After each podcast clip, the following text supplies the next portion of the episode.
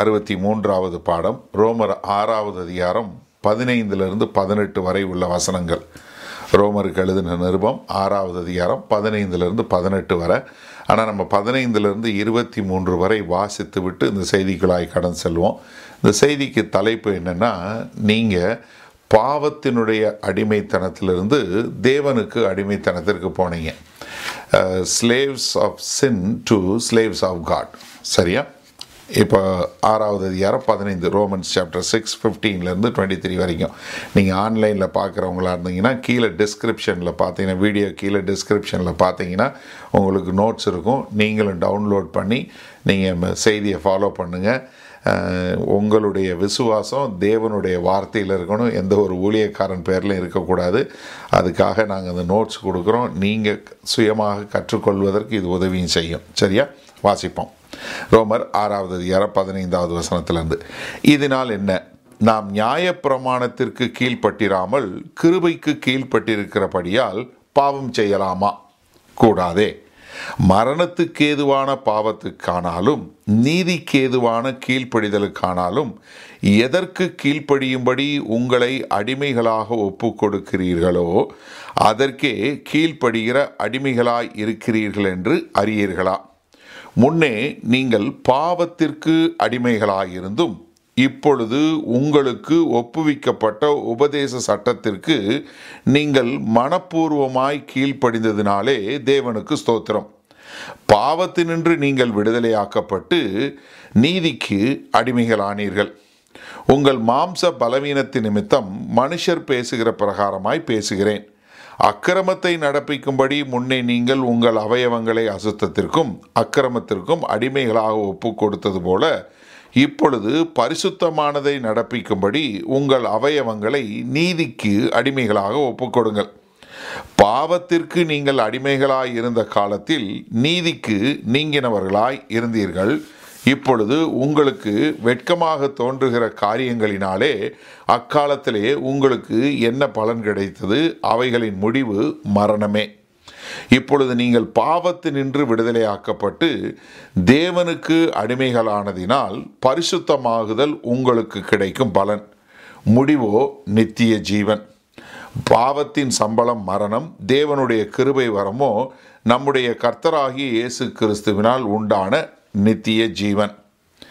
இப்போ ரோமர் முதலாவது அதிகாரத்திலிருந்து மூன்றாவது அதிகாரம் இருபத்தி ஒரு இருபதாவது வசனம் வரைக்கும் நம்ம எல்லாம் எப்படி பாவிகள் என்று சொல்லக்கூடிய காரியத்தை சொல்லி முடிச்சுட்டு மூன்றாவது அதிகாரம் இருபத்தோராவது வசனத்துலேருந்து ஐந்தாவது அதிகாரம் முடிவு வரைக்கும் நம்ம எப்படி விசுவாசத்தினால நீதிமான்களாக்கப்பட்டோம் அப்படின்னு சொல்லிட்டு நீதிமான்களாக்கப்பட்டதுனால நமக்கு கிடைக்கக்கூடிய ஒரு பலன் என்ன?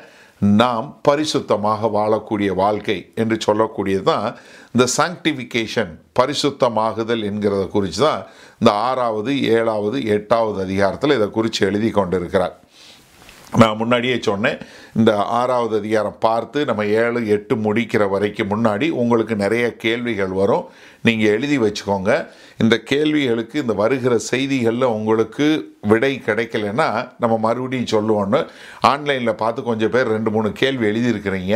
இந்த வருகிற பாடங்களை பார்த்து முடித்ததற்கு பின்பும் அந்த கேள்விகளுக்கு நாங்கள் பத கேள்வி பதிலாக போடுறோம். அப்போ ஆன்லைனில் பார்க்குறவங்களுக்கு அது தெரிஞ்சிடும் இங்கே இருக்கிறவங்களுக்கு நான் எங்கள் முன்னாடி இருந்து பிரசங்கம் கேட்குறவங்களுக்கு நான் அதான் சொல்லியிருக்கிறேன். ஏன்னா இந்த மொத்தமாக முடியாத வரைக்கும் ஏன்னா எட்டாவது அதிகாரத்தில் நம்ம எப்படி பரிசுத்தமாகுதல் முடிகிறது எப்படி நிறைவேறுன்னு சொல்கிற வரைக்கும் இந்த மொத்தமாக ஒரு கல்லுக்கு மேலே ஒரு கல் வைக்கிற மாதிரி தான் அங்கே அப்போஸ் நான் பவுல் மூலமாக பரிசுத்தாவியாக நமக்கு எழுதியிருக்கிறார்.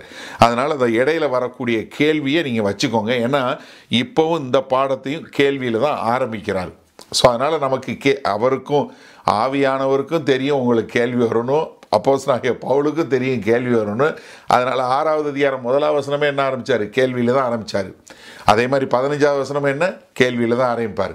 ஸோ அதனால் நம்ம இதெல்லாம் முடித்ததுக்கப்புறம் உங்களுக்கு விளங்கிடும் அப்படி இல்லைன்னா மறுபடியும் சொல்லுவோம். சரியா? இப்போ என்னென்னா ஒரு மனுஷன் பாவம் செய்கிற எந்த மனுஷனும் பாவத்துக்கு அடிமையாக இருக்கிறான். ரோமர் யோவான் எட்டாவது அதிகாரம் நாற்பத்தி நாலாவது வசனத்தில் ஆண்டவர் தெளிவாக சொல்கிறாரு முப்பத்தி நாலாவது வசனத்தில் யாரெல்லாம் பாவம் பண்ணுறாங்களோ அவங்க பாவத்திற்கு அடிமைகளாக இருக்கிறான் சொல்லக்கூடியதா. அப்போ என்னென்னா இந்த உலகத்தில் பிறக்கக்கூடிய எந்த ஒரு மனுஷனும் பாவத்தில் பிறந்ததுனால பாவத்திற்கு அடிமைத்தனமாக இருக்கான். அவனுடைய எண்ணங்களில் பாவம் சிந்தையில் பாவம் இருக்கிறதுனால அவன் இருதயத்தில் அவன் வாயில் இருதயத்திலேருந்து வரக்கூடிய வார்த்தையில் பாவம் அவனுடைய செய்கையில் பாவம் வரக்கூடியதாக இருந்தது. இந்த நம்ம இங்கே வாசித்த இந்த ப பதினஞ்சாவது வசனத்துலேருந்து இருபத்தி மூணாவது வசனத்துக்குள்ளே பார்த்தீங்கன்னா பதினேழாவது வசனத்தில் என்ன சொல்கிறாரு முன்னே நீங்கள் பாவத்துக்கு அடிமைகளாக இருந்தீர்கள் இருபதாம் வசனம் என்ன? பாவத்திற்கு நீங்கள் அடிமைகளாக இருந்த காலத்தில். அப்போ என்ன? முன்னாடி நீங்கள் பாவத்துக்கு அடிமைகளாக இருந்தீங்க. அங்கே பயன்படுத்துகிற பதம் நம்ம சபையில் எல்லாருக்கும் தெரியும். டூலோஸ் என்கிற பதம். அப்படின்னா என்ன? அடிமை. வேலைக்காரரில் அடிமை. அடிமைக்கு சுயாதீனம் ஒன்றுமே கிடையாது. அப்போ என்ன? இந்த பாவத்திற்கு அடிமையாக இருந்தாங்கன்னா அந்த பாவத்தினுடைய அடிமையினுடைய முடிவு என்ன? மரணம். அதுவும் இந்த இருபத்தி ஓராவசனம் பாருங்களேன். அவைகளின் முடிவே மரணம். இருபத்தி மூணாவது என்ன? பாவத்தின் சம்பளம் மரணம். அப்போ என்ன பண்ணுது? பாவம் இறுதியாக ஒருத்தனை கொலை செய்யக்கூடிய ஒரு காரியமாக மாறுகிறது. அப்போ பாவம் என்பது என்ன? ஒரு பெரிய கடன் சுமை போல ஒரு பாரம் போல ஒரு நோய் போல ஒரு குஷ்டம் போல ஒரு கொள்ளை நோய் போல ஒரு விஷம் போல ஒரு பா சர்ப்பம் போல நம்மளை வந்து என்ன பண்ணுது? நம்ம என்னெல்லாம் நம்ம மனுஷன் எதெல்லாம் வெறுக்கிறோமோ அதையெல்லாம் செய்ய வைக்கக்கூடிய ஒரு காரியமாக பாவம் இருக்குது. அப்போ நீங்கள் யோசிச்சு பாருங்களேன். நம்ம வாழ்க்கையில் எப்படிப்பட்ட காரியங்கள்? ஒரு மனுஷனை வந்து பாதாளத்துக்கு போக வைக்கிறது ஒருத்தன் வாழ்க்கையை வந்து ஒரு கொலைகாரனாக மாற்றி அவனை ஒன்றும் இல்லாமல் பண்ணுறது இல்லை பெற்றோருக்கு கீழ்ப்படியாமல் போக வைக்கிறது இல்லை நம்ம பார்த்தா ஐயோ இந்த பிள்ளையும் சொல்லுமா? அப்படிங்கிற மாதிரி தேவதூதன் போல காணக்கூடிய அந்த சின்ன பிள்ளை வளர்ந்து ஒரு கொடியவனாக மர்டரராக ஒரு சீரியல் கில்லரா இல்லை ஒரு அதாவது நம்மளால் எண்ணி பார்க்க முடியாத ஒரு கா காரியங்களை செய்யக்கூடிய ஒரு மனுஷனை. ஏன்னா சின்ன பிள்ளைகளை பார்க்கும்போது அப்படி ஒரு இன்னசென்ட்டாக தெரியக்கூடிய பிள்ளை அப்படி மாற்றுறது எது? இல்லை நீங்கள் வந்து யோசிச்சு பாருங்கள் இன்றைக்கி ஒரு சபைக்குள்ள ஒரு பிரிவினையை கொண்டு வர்றது என்ன? இல்லை நீங்கள் வந்து எப்படி சிம்சோன் போல் நான் வந்து கர்த்தருக்கென்று வாழ்வேன்னு சொல்லி ஒரு ஒப்பு கொடுத்து வாழ்ந்தாலும் டெலைலா போல் உட்காந்து மடியில் போட்டு பாட்டு பாட வைக்கிறது எது? எல்லாமே பாவம் தானே பாவம் தானே எல்லாமே எல்லா மனுஷனையும் இப்படி ஒரு சாதாரண ஒரு நல்ல ஒரு மெல்லிய உணர்வுள்ள இருதயம் இருந்தவனை கொண்டு போய் எப்படி ஒரு மன கடினம் உள்ளவனா ஒரு கல்லான இருதயமாக மாற்றி அவனை ஒரு மோசமானவனா கொலைகாரனா க வேசித்தனம் பண்ணுறவனா கற்பழிக்கிறவனா இப்படி நம்மளால் சொல்ல முடியாத காரியங்களை செய்யக்கூடியவனா மாற்றுவது என்ன? பாவம் தான் அப்போ என்ன பண்ணுது? பாவம் ஒரு மனுஷனுடைய வாழ்க்கையை ஒன்றும் இல்லாமல் பண்ணி அவனோட ஆத்மாவை கெடுத்து அவனை கடைசியாக என்ன கொண்டு போகுது? நரகத்தில் கொண்டு போய் அவனை அழிவில் கொண்டு போய்ச்சான் அப்போ மனுஷனுக்கு இயல்பாகவே என்ன இருக்குது அவனுக்குள்ள ஒரு ஏக்கம் அவனுக்குள்ள ஒரு தாக்கம் அவனுக்குள்ள ஒரு அழுக. ஆண்டவரே எனக்கு இதிலிருந்து ஒரு விடுதலை வந்து விடாதா? எனக்கு இதிலிருந்து எப்படியாவது எனக்கு ஒரு ரிலீஃப் கிடைச்சிராதா? அப்படின்னு தேடக்கூடிய காரியம். ஏன்னா நீங்கள் இது பார்த்தீங்கன்னா பதினெட்டாவது வசனம் இருபதாவது வசனம் இருபத்தி ரெண்டாவது வசனம் என்ன போடுது? பாவத்திற்கு நீங்கள் விடுதலையாகி பாவத்திலிருந்து விடுதலையாகி என்று சொல்லக்கூடிய மூன்று முறை சொல்லக்கூடிய ஒரு காரியம். அப்போ என்ன? பாவத்திலிருந்து ஒரு விடுதலை உண்டு. அப்போ என்னென்னா ஒரு மனிதனுக்கு தேவனாகிய கர்த்தரால் கிடைக்கக்கூடிய ஒரு மிகப்பெரிய பரிசு என்ன? அவனுக்கு அவனுடைய பாவங்களிலிருந்து விடுதலை. அந்த பாவத்திற்கு ஒரு மன்னிப்பு. அவன் வந்து அதிலிருந்து விடுதலையாகி அவன் வந்து தேவனுடைய நீதிக்கேற்றபடி தேவ நீதிமானாய் மாற்றக்கூடிய ஒரு பெரிய கிருபை வந்து வேற எதுவுமே கிடையாது. ஏன்னா பாவத்தினுடைய வல்லமை பாவத்தினுடைய பிடி பாவத்தினுடைய சர்வாதிகாரம் என்பதிலிருந்து விடுதலை பெற்று ஒரு தேவனுக்கேற்ற மனுஷனாக வரக்கூடியதுங்கிறது வந்து கர்த்தரால் வரக்கூடிய மிகப்பெரிய ஒரு காரியம். அதனால தான் இங்கே அப்போஸ் நான் பவுல் இங்கே சொல்லும்போது மூணாவது நாலாவது ஐந்தாவது அதிகாரத்தில் எப்படி ஒரு மனுஷன் நீதிமானாக்கப்பட்டான் அப்படின்னு சொல்லி சொல்லிட்டு ஆறாவது அதிகாரத்தில் முதலாவது என்ன சொல்கிறாரு அப்படி அவன் நீதிமானாக்கப்பட்டதுனால வரக்கூடிய ரிசல்ட் என்ன? முதலாவது அவனுடைய வாழ்க்கை பரிசுத்தமாக வேண்டும். அப்போ இங்கே திரும்ப திரும்ப அவர் வந்து சொல்கிறது என்னென்னா அவர் வந்து அப்போஸ் நான் பவுல் பரிசுத்தாவியானவர் மூலமாக நமக்கு எழுதுறது என்ன? நாம் பரிசுத்தமாகுதல் அடைந்து கொண்டே இருக்கிறோம். நம்ம எந்த அளவிற்கு நம்ம வந்து நீதிமானாக்கப்பட்டதை புரிஞ்சோமோ அந்த அளவுக்கு நம்ம பரிசுத்தமாகுதலை புரிந்து அதில் நம்ம வளரக்கூடிய மக்களாக மாறுவோம் அப்படின்னு சொல்லக்கூடியதா. அப்போ இங்கே என்ன முதல் பதினான்கு வசனங்கள் நம்ம இதுவரை ஒரு முதல் பதினான்கு வசனங்களில் மூன்று செய்திகள் பார்த்துட்டோம். அந்த முதல் பதினான்கு பதினான்கு வசனங்களில் நமக்கு என்ன சொல்லி கொடுத்தாரு? நம்ம ஒரு புது மனுஷனாக பிறந்துட்டோம். எப்படி கர்த்தராகி இயேசு கிறிஸ்து மறித்தாரோ அதுபோல நாம மறித்தோம் எப்படி கர்த்தராகி இயேசு கிறிஸ்து உயிர் தெழுந்தாரோ அதுபோல் நாமும் உயிர் தெழுந்தோம் அதனால இப்போ நம்ம ஒரு புதிய மனிதனுடைய வாழ்க்கை வாழுகிறோம். இந்த புதிய மனுஷனுடைய வாழ்க்கை என்ன பண்ணுச்சு? பாவத்தினுடைய வல்லமையிலிருந்து பாவத்தினுடைய பிடியிலிருந்து நமக்கு விடுதலையை கொடுத்து நாம் தேவனுக்கென்று வாழக்கூடிய மக்களாக மாற்றிவிட்டது அப்படிங்கிறத குறித்து பார்த்தோம். இதில் என்னென்னா இங்கே பதினைந்தாவது வசனத்திலேருந்து இருபத்தி மூணாவது வசனம் வரைக்கும் அங்கே எப்படி ஒரு புதுசாக பிறந்தீங்க அப்படிங்கிற ஒரு அனாலஜி இல்லை அப்படி ஒரு ஓமானம் இல்லை அப்படி ஒரு எடுத்துக்காட்டு நமக்கு கொடுத்தாரு.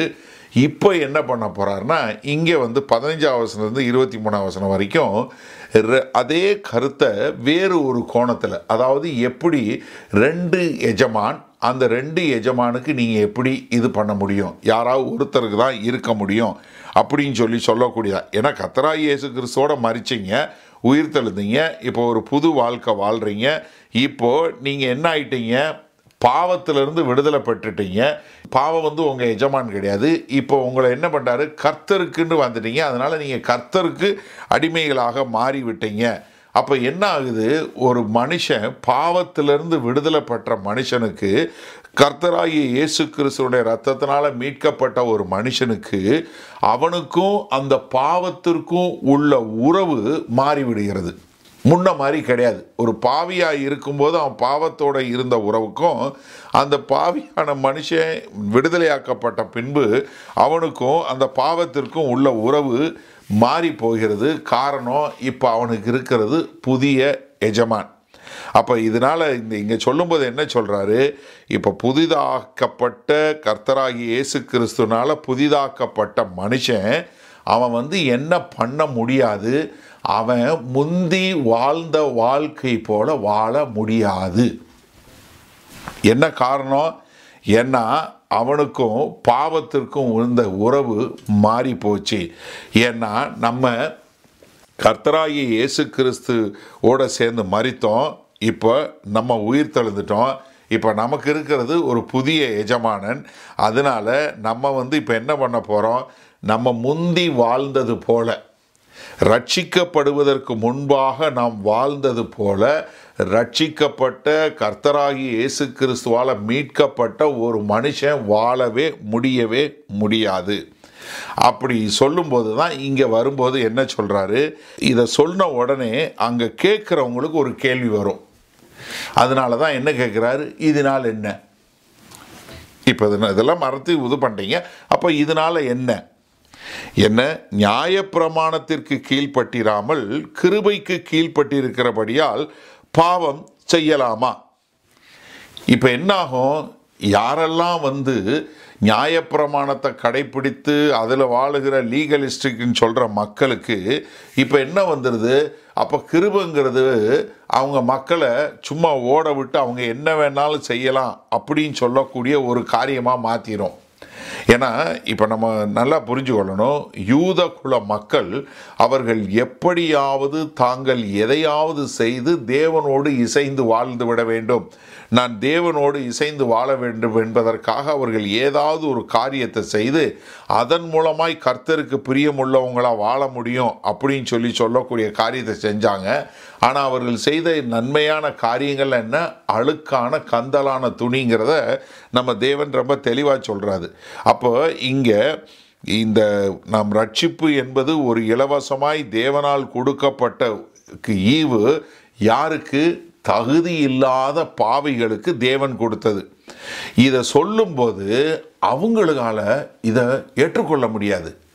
எப்பா நாங்கள் காலங்காலமாக இவ்வளவு காரியம் சொல்கிறோம் இதை செய் இதை செய் இதை செய் இதை செய் ஒன்று ரெண்டு மூணு நாலுன்னு இப்படி சொல்லி கொடுத்துட்ருக்கோம் இப்போ நீ வந்து என்ன சொல்கிற ஒன்றுமே செய்ய வேணாம். நீ விசுவாசிச்சா போதுன்னு சொல்லி சொல்கிற அப்போ இது எப்படி இருக்குது ஒரு நியாயப்பிரமாணமும் தேவையில்லை. நீ என்ன வேணாலும் பாவம் பண்ணலாம். நீ எப்படி வாழ்ந்தாலும் பரவாயில்லை அப்படின்னு சொல்கிறத போல இருக்குன்னு சொல்லி பவுலை அவங்க வந்து என்ன பண்ண முடியும்?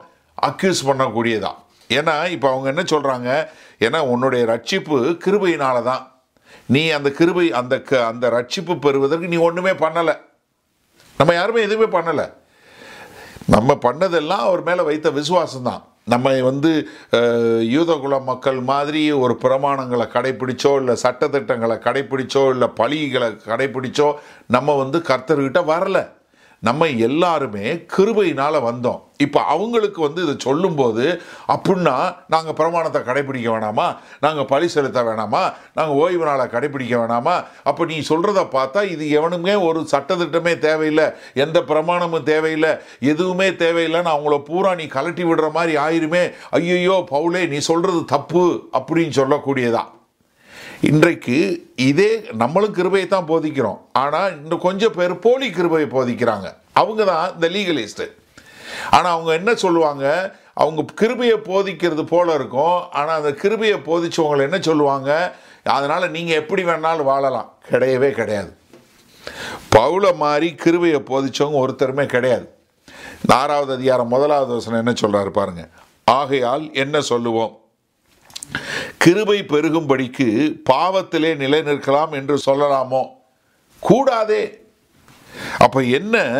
ஒரு கிருபையினால் விடுதலை பெற்ற பாவத்திலிருந்து வெளிப்பட்ட ஒரு மனுஷன் என்ன வருவான் அவன் முழுமையான ஒரு பூரணம் பெற்றவனாக மாறி வாழ வேண்டிய ஒரு கடமை. ஏன்னா இப்போ யூதகுல மக்கள் பற்றியில் பவுல் சொல்லும்போது என்ன நடந்திருக்கும்? ஒரு நிமிஷம் கற்பனை பண்ணி பாருங்களேன். ஏன்னா அவங்க வந்து எல்லா காரியங்களையும் அவ்வளவு நெருக்கமாக அவ்வளவு ஒரு கண்ணும் கருத்துமாக கடைப்பிடிச்சாங்க ஒரு ஓய்வு நாளாக இருக்கட்டும் இல்லை பழி செலுத்துகிற காரியமாக இருக்கட்டும் எல்லாத்தையும் கடைபிடிச்சாங்க. இப்போ பவுல் வந்து என்ன சொல்கிறாரு தேவ ஆவியானவர் சொல்கிறாரு இதெல்லாம் ஒன்றுமே கிடையாதுப்பா. நீ விசுவாசத்தினால தான் ரட்சிக்கப்படுவ. அப்படின்னு சொன்ன மாத்திரத்தில் அவர்களால் என்ன பண்ண முடியல? தாங்கிக்க முடியல. ரட்சிக்கப்பட்ட ஒரு சிலரை என்ன பண்ண ஆரம்பிச்சாங்க? பவுல் எங்கெல்லாம் போனாரோ அவங்க பின்னாடியே போய் கலாத்திய சபைகளில் போகிறாங்கல்ல போய் அவர் அங்கே பிரசங்கம் பண்ணி முடிச்சு என்ன சொல்கிறாங்க அதெல்லாம் சரி ஏசு கிறிஸ்து விசுவாசம் வைக்கிற ஆனால் என்ன பண்ணு?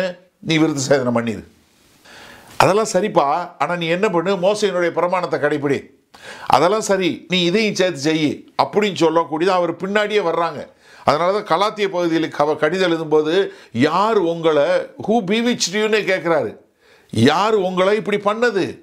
உங்களை இவ்வளவு இதாக வந்து உங்களுக்கு பிசாசு பிடிச்சிருச்சான்னு கேட்குறாரு தமிழில் சொல்லணும் அப்படி தான் சொல்லணும் சரியான மொழிபெயர்ப்புனா.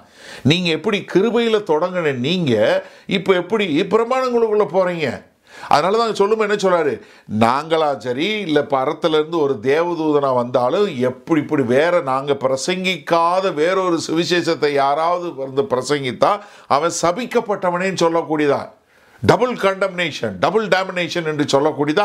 இரட்டிப்பான சாபம் என்று சொல்லக்கூடிய காரியத்தை அங்கே சொல்கிறாரு ஏன்னா அந்த கிருபை என்பது வந்து என்ன வருது? அவங்களுக்கு வந்து ஒரு லைசன்ஸு அப்படின்னு சொல்லக்கூடிய ஒரு காரியமாக அவங்க நினைக்கிறாங்க. ஆனால் என்னென்னா இந்த உண்மையான கிருபையை போதிக்கும் போது இந்த போலி கிருபையை பேதி போதிக்கிறவங்க அது மாத்திரமில்ல இந்த லீகலிஸ்ட்னு சொல்கிறவங்க இவங்க ரெண்டு பேருமே அட்டாக் பண்ண தான் செய்வாங்க. ஏன்னா உண்மையான கிருபையை புரிஞ்சு கொண்டாதான் இது புரியும். அதனால தான் இங்கே ஆரம்பிக்கும் போது இந்த செக்ஷனை ஆரம்பிக்கும் போது என்ன ஆரம்பிக்கிறாரு? இதனால் என்ன? சொல்லிட்டு நாம் நியாயப்பிரமாணத்திற்கு கீழ்ப்பட்டிராமல் கிருபைக்கு கீழ்ப்பட்டிருக்கிறபடியால் பாவம் செய்யலாமா? கூடாதே. என்ன நீங்கள் வந்து முதல்ல நியாயப்பிரமாணத்திலிருந்து விடுதலை பெற்றீங்க. இப்போ நீங்கள் வந்து தேவனுடைய வார்த்தைக்கு கீழ்ப்படிய வேணாமா?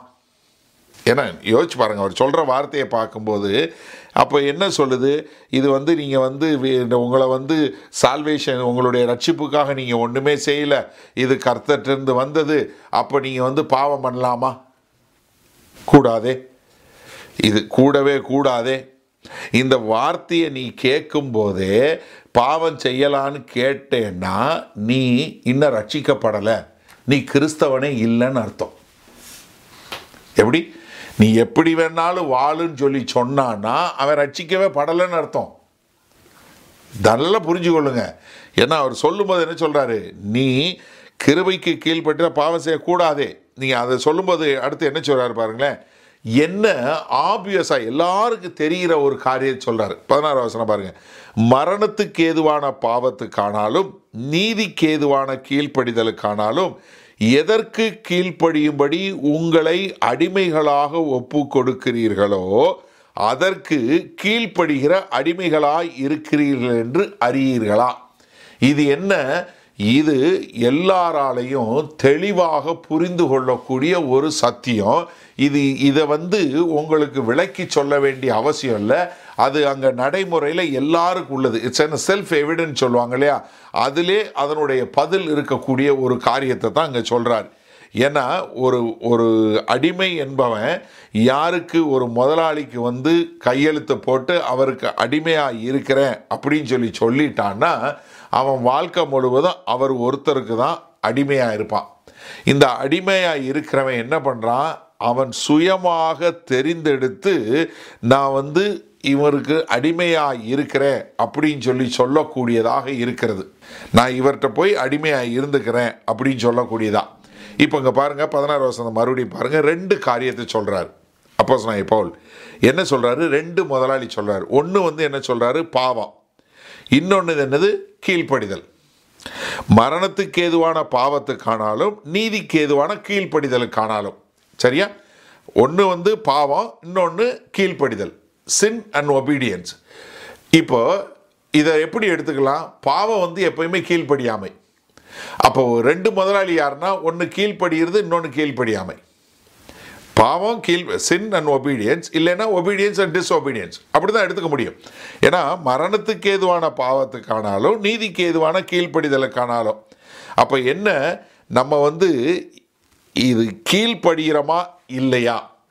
நம்முடைய முதலாளிக்கு கீழ்ப்படுகிறோம் ஒரு அடிமை அதனுடைய முதலாளி கீழ்ப்படுகிறான் இப்போ இங்கே வந்து கர்த்தராய இயேசு கிறிஸ்துக்கு அவங்க வந்து கீழ்ப்படிதலாக தங்களை ஒப்பு கொடுக்கிறது.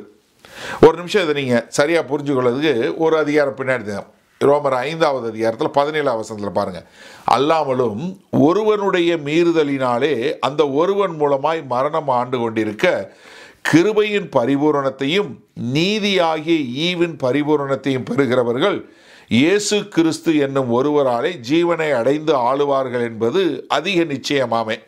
அப்போ என்ன இங்கே கீழ்ப்படிதல்? ஒருத்தர் கீழ்ப்படியாமல் இன்னொருத்தருடைய கீழ்ப்படிதல். அப்போ என்ன? ஒன்று நீங்கள் வந்து பாவத்துக்கு கீழ்ப்படுவீங்க. இல்லைன்னா தேவனுடைய பிரமாணத்துக்கு கீழ்ப்படுவீங்க. இப்போ ரெண்டு தான். ஒன்று கீழ்ப்படிதல் இல்லை கீழ்ப்படியாமை. நடுவில் இல்லை மிடில் கிரவுண்டு கிடையாது. இங்கே ஒன்று கீழ்ப்படியர் இல்லை கீழ்ப்படியாமை. ரெண்டு தான். அப்போ நீங்கள் வந்து ஒன்று பாவத்துக்கு நீங்கள் கீழ்ப்படிவீங்க இல்லை பாவத்தை நீங்கள் வந்து சர்வீஸ் பண்ணுவீங்க இல்லை பாவத்துக்கு ஊழியம் செய்வீங்க இல்லைன்னா என்ன பண்ணுவீங்க? நீங்கள் தேவனுடைய வார்த்தைக்கு கீழ்ப்படிவீங்க தேவனுக்கு கீழ்ப்படியக்கூடிய மக்களாக அப்போ என்ன இதை எப்படி எடுத்துக்கலாம்? ஒன்று நீங்கள் தேவனுக்கு கீழ்ப்படுவீங்க இல்லைன்னா தேவனுக்கு எதிராக கீழ்ப்படியாக போவீங்க. அவ்வளோதான் எல்லா கீ கீழ்ப்படிதல் தேவனுக்கு கீழ்ப்படிந்தால் அது தேவனுக்கு கீழ்ப்படிதல். நீங்கள் பாவத்துக்கு கீழ்ப்படுத்தீங்கன்னா அது தேவனுக்கு கீழ்ப்படியாமை. அப்போ கீழ்ப்படிதல் கீழ்ப்படியாமை என்று சொல்லக்கூடியதாக இரண்டே இரண்டு எஜமானன் தான். அதனால தான் இங்கே சொல்லும்போது என்ன சொல்கிறாரு நீங்கள் ரெண்டு எஜமானுக்கு வேலை செய்ய முடியாது. யாரோ ஒரு எஜமானுக்கு தான் வேலை செய்ய முடியும். நீங்கள் யோசிச்சு பாருங்கள் ஒரு அடிமையாக இருக்கிறவன் அவன் சுயமாக தெரிவு செஞ்சு ஒரு காரியம் செய்யவே முடியாது. அவனுக்கு என்ன சொல்கிறாங்களோ அதை தான் கீழ்ப்படியணும். அப்போ ஒரு அடிமை ஒருத்தனுக்கு கீழ்ப்படியும் போது அவன் வந்து அவனுடைய முதலாளிக்கு தான் கீழ்ப்படிவான் வர்றவன் போகிறவனுக்கு கீழ்ப்படிய மாட்டான். யாராவது ஒருத்தவங்க வந்து கதவை திறன்னு சொன்னால் வாட்ச்மேன் திறக்க மாட்டான். ஏன்னா அவங்க முதலாளி சொன்னால் தான் திறப்பான். எப்போ திறப்பான் வாட்ச்மேனு? லஞ்சம் வாங்கினா திறப்பான். தன்னுடைய முதலாளிக்கு கீழ்ப்படிஞ்சான்னா அவன் என்ன பண்ணுவான்? கதவை திறக்க மாட்டான். ஆனால் எப்போ லஞ்சம் வாங்கினானோ அப்போ முதலாளி கீழ்ப்படியாமல் வந்துடுது இதே மாதிரி தான் பாவம். எப்போ வந்து நீங்கள் வந்து கர்த்தருக்கு கீழ்ப்படுகிறீங்களோ அப்போ நீங்கள் கர்த்தருக்கு கீழ்ப்படுவீங்க. இல்லைன்னா நீங்கள் வந்து பாவத்துக்கு கீழ்ப்படியக்கூடியங்களா? அதனால தான் மத்திய ஆறாவது அதிகாரம் இருபத்தி நாலாவது வருஷத்தில் கர்த்தர் சொல்லும்போது இரண்டு எஜமான்களுக்கு ஊழியம் செய்ய ஒருவனாலும் கூடாது. எப்படி? ரெண்டு எஜமானுக்கு ஒருத்தனால ஊழியம் செய்யவே முடியாது. ஒருவனை பகைத்து மற்றவனை சிநேகிப்பான் அல்லது ஒருவனை பற்றி கொண்டு மற்றவனை அசட்டை பண்ணுவான். தேவனுக்கும் உலகப் பொருளுக்கும் ஊழியம் செய்யக்கூடாது. அப்போ என்ன? ஒன்று தேவனுக்கு ஊழியம் செய்ய முடியும். இல்லைன்னா பாவத்துக்கு தான் ஊழியம் செய்ய முடியும். ஒன்று நீங்கள் தேவனுக்கு கீழ்ப்படிய முடியும். இல்லைன்னா நீங்கள் பாவத்துக்கு கீழ்ப்படிவீங்க. அது வேற ஒன்றும் கிடையாது. ரெண்டே ரெண்டு கேட்டகரியாக மாறிடும் ஒன்று தேவனுக்கு கீழ்ப்படிதல் இன்னொன்று தேவனுக்கு கீழ்ப்படியாமை. அவ்வளோதான் இந்த ரெண்டே ரெண்டு எஜமான் தான். இந்த ரெண்டு எஜமானை தான் வந்து ஆண்டவர் இங்கே அழகாக பரிசுத்த ஆவியானவர் மூலமாக சொல்கிறார் அப்போ என்னென்னா இந்த கீழ்ப்படிதல் இந்த கத்தராகிய இயேசு கிறிஸ்துவில் வரும்போது இங்கே வந்து அவர் சொல்லும்போது ஒரு அடிமைத்தனத்தை எடுத்து சொல்கிறாரு இந்த அடிமைத்தனத்தை எடுத்து சொல்லும்போது ஒரு மனுஷன் கிறிஸ்துவுக்குள்ளே வரும்போது அவன் என்ன சொல்கிறான் பிதாவாகிய தேவனுக்கு நான் கர்த்தராகிய இயேசு கிறிஸ்து மூலமாக கீழ்ப்படிகிறேன் அப்படின்னு சொல்லி அவன் கீழ்ப்படியக்கூடியதான் நல்ல கவனிங்க. ஏன்னா அந்த கிருபைக்கு எதிரான ஒரு காரியம் என்னென்னா எங்கேயுமே ரட்சிப்புக்கு கீழ்ப்படிந்து நான் தேவனுக்கு ஒப்பு கொடுக்கிறேன் என்று சொல்லி ஒப்பு கொடுக்காத வாழ்க்கை கிறிஸ்தவ ரட்சிப்பே கிடையாது. நீங்கள் ஒரு கிறிஸ்தவன் ஆகணும்னா நீங்கள் ஒரு கான்சியஸாக உங்கள் உள்ளுணர்வில் க- இயேசு கிறிஸ்துவை விசுவாசித்து இவர்தான் என்னுடைய ஆண்டவர் இவர் என்னை ஆளுகிறவர் அவருக்கு நான் என்னை மனப்பூர்வமாய் நான் கீழ்ப்படிதலுக்கு ஒப்பு கொடுக்கிறேன் லார்ட் ஜீசஸ்னா என்ன? என்னை ஆளுகிற தேவனே என்னுடைய கடவுள் என்னுடைய தேவன் என்னுடைய கர்த்தர் இவர்தான் என்னுடைய எஜமானன் என்று சொல்லி ஒரு மனுஷன் கீழ்ப்படிதலோட அறிக்கை பண்ணும்போது தான் அவனுக்கு ரட்சிப்பே உண்டாகிறது. அப்போ ரட்சிப்பு வருவதற்கே ஒரு மனுஷனுடைய சுயமாக தெரிந்தெடுக்கப்பட்ட ஒரு சப்மிஷன் ஒரு கீழ்ப்படிதல் ஒரு தன்னை ஒப்பு கொடுக்கக்கூடிய வ- காரியம் வரும்போது தான் அங்கே ரட்சிப்பே உண்டாகிறது. அப்போ ரட்சிப்பு வருவதற்கே முதலாவது அவசியம் கீழ்ப்படிதல். அந்த கீழ்ப்படிதல் என்னன்னா நம்ம நான் என்னை ஆளட்டும் என்று சொல்லக்கூடியதா. ஏன்னா இன்றைக்கு நம்ம கேட்கிற சுவிசேஷங்கள் நம்ம கேட்கிற பிரசங்கங்கள் மாறாக இருக்கிறதுனால தான் நீங்கள் பிரச்சனை. ஏன்னா இயேசு கிறிஸ்துவை வாருன்னு சொல்லிட்டு இயேசு கிறிஸ்துவை வேலைக்காரனாய் உபயோகப்படுத்துகிறவங்க அதிகமாக இருக்கிறதுனால தான் அவங்களுக்கு உண்மையான தேவன் யார்? என்னை ஆளுகிறவர் யார்? அவர் எவ்வளவு பெரிய சர்வ வல்லவர்? நான் அவருக்கு கீழ்ப்படிந்து வாழ வேண்டும் என்கிற எண்ணம் இல்லாமல் போயிடுது ஏன்னா நீ- உங்களுடைய ரட்சிப்புக்கு முதலாவது உங்களுடைய சப்மிஷன் வேணும். அப்போ என்ன? வேற எந்த ஒரு நீங்கள் கிறிஸ்து கிட்ட வரும்போது நீர் என்னுடைய ரட்சகர் நீர் என்னுடைய தேவன். I surrender everything to you Lord ஆம் நான் என்னை முற்றும் முழுவதுமாய் சரணாகதி அடைகிறேன் என்று சொல்லாத போது உங்களுக்கு ரட்சிப்புள்ள இந்த டேர்மில் தான் நீங்கள் வர முடியும். அப்போ நீங்கள் வரும்போது என்ன சொல்கிறீங்க ஆண்டவரே நான் உமக்கு அடிமையாயிருந்து என் ஜீவ காலம் முழுவதும் நான் உங்களோட இருப்பேன்னு சொல்லி சொல்லக்கூடிய அறிக்கை தான் உங்களை முதல்ல கிறிஸ்தவனாகவே மாற்றுகிறது. இப்போ மறுபடியும் இந்த பதினாறாம் வசனத்தை பாருங்க பாருங்க. மரணத்துக்கு ஏதுவான பாவத்துக்கானாலும் நீதிக்கு ஏதுவான கீழ்ப்படிதலுக்கானாலும் எதற்கு கீழ்ப்படியும்படி உங்களை அடிமைகளாக ஒப்பு கொடுக்கிறீர்களோ? எது? நீங்கள் சுயமாக தெரிந்து நீங்கள் ஒப்பு கொடுக்கிறீர்களோ அதற்கே கீழ்ப்படுகிற அடிமைகளாக இருக்கிறீர்கள் என்று அறியீர்களா? இப்போ நீங்கள் யோசிங்க பாவத்துக்கு ஒப்பு கொடுத்து வாழுகிற மனுஷனை எங்கே கொண்டு போய் சேர்க்கும்? மரணத்தில் கொண்டு போய் சேர்க்கும். அப்போ அதே இது கீழ்ப்படிதலுக்கு ஒப்பு கொடுக்குறவனுடைய முடிவு எங்கே கொண்டு போய் சேர்க்கும்? நித்திய ஜீவனில் கொண்டு போய் கொடுக்கும். இப்போ இப்படி யோசிங்க பாவம் என்ன செய்யும்? பாவம் இன்னொரு பாவத்தை உண்டாக்கும். அது அதுக்கு பாவத்தை உண்டாக்கும். எல்லாம் சொல்லுவாங்க இல்லையா? அது தாய் போய் மீதியெல்லாம் அது போட்ட குட்டி. எப்படி? அதான் முதல்ல சொன்னது தாய் போய் பிரதர் அதெல்லாம் கீழே போட்டு அது போட்ட வரிசையாக போட்ட குட்டின்னு. அந்த மாதிரி பாவம் பாவத்தை தான் குட்டி போடும். அது எங்கே போகும்? பாவம் கடைசியில் கொண்டு போய் மரணத்தில் கொண்டு போய் சேர்த்துரும். ஆனால் நீங்கள் கீழ்ப்படிதல் பண்ணி பண்ணி பாருங்கள் தேவனுடைய வார்த்தையை கீழ்ப்படிய கீழ்ப்படிய முதல்ல அப்படியே நீங்கள் என்ஜாய் பண்ணி என்ஜாய் பண்ணி நீங்கள் என்ன பண்ண ஆரம்பிச்சிடுறீங்க இறுதியில் நித்திய வாழ்வை பெறக்கூடிய ஒரு மக்களாக கொண்டு போய் சொல்லக்கூடியதா அப்போ என்னென்னா பாவத்துக்கு அடிமையாக இருந்து நீங்கள் வந்து பாவமான வாழ்க்கை வாழக்கூடிய ஒரு நேச்சரு இப்போ என்னென்னா இங்கே ஏன்னா முதல் பதினாலு வசனத்தில் சொல்லும்போது என்ன சொன்னார்? இப்போ நீங்கள் ஒரு புது மனுஷன். இந்த புது மனுஷனுக்குள்ள ஒரு புதிய தன்மையும் போடுறார். என்ன? கர்த்தருக்கும் அவருடைய வார்த்தைக்கும் கீழ்ப்படியக்கூடிய ஒரு தன்மையை போடுறார். ஏன்னா இது நம்ம மட்டும் பண்ணுறதில்ல ஏன்னா இது நீங்கள் இதை தெளிவாக புரிஞ்சு கொள்ளணும் ஏன்னா நம்ம வந்து நான் பழைய மனுஷனாக இருக்கும்போது நான் தேவனுக்கு எதிராக இருக்கிறவனாக இருக்கிறேன். இப்போ நான் புது மனுஷனாக பிறந்துடுறேன் இந்த புது மனுஷனுக்குள்ளே அந்த ஒரு புதிய தன்மையை போடுறாரு. இப்போ நான் வந்து அதை சொல்லும்போது எப்படி சொல்லுவாங்கன்னா ethical obedience as well as willing obedience அதாவது நான் வந்து ஒரு இந்த நடைமுறையில் இந்த காரியங்களில் நான் கீழ்ப்படியணும்னு சொல்லி நான் பயந்து பயந்து கீழ்ப்படுகிற ஒன்று ஆனால் சுயமாக நான் தெரிந்து கொண்டு கீழ்ப்படிவது ஒன்று.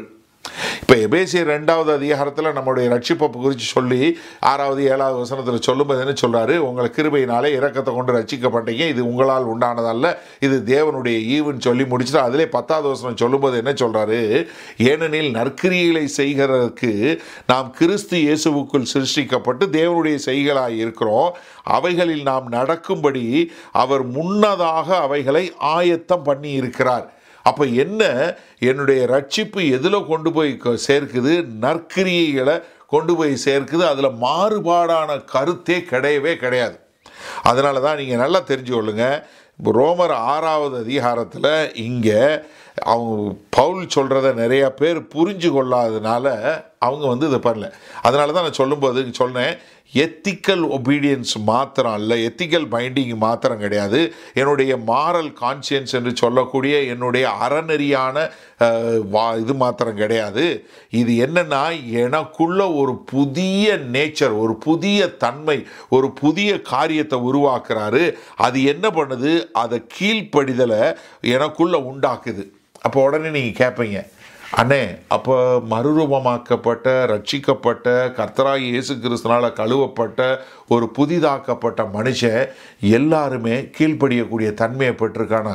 ஆமாம் யாரெல்லாம் ரட்சிக்கப்பட்டாங்களோ அவங்க எல்லாருமே புதிதாக பிறந்த எல்லாருமே தேவனுக்கு கீழ்ப்படிய கற்றுக்கொண்டவங்க. அதனால தான் இந்த முதல் பதினான்கு வசனங்களில் சொல்லும்போது என்ன சொல்கிறாரு நீ ஒரு புது மனுஷன். நீ பாவத்துக்கு மறிச்சிட்ட. நீ ஏற்கனவே மறிச்சிட்ட. இப்போ நீ உயிரோட வெளியே வந்தது கிறிஸ்துவோட வாழ்க்கை. நீ எழு வாழ்கிற வாழ்க்கை கிறிஸ்துவோட வாழ்க்கை என்று சொல்லக்கூடியதாக சொல்கிறாரு அங்கே சொல்லும்போது என்ன சொன்னார்? முதல் பதினாலு வசனங்களில் மரணம் உயிர் தழுதல் இப்போ நம்ம பதினஞ்சிலேருந்து இருபத்தி மூணு வரை உள்ள வசனங்கள் இங்கே பார்க்கும்போது என்ன சொல்கிறாரு பாவத்துக்கு அடிமை நீதிக்கு அடிமை.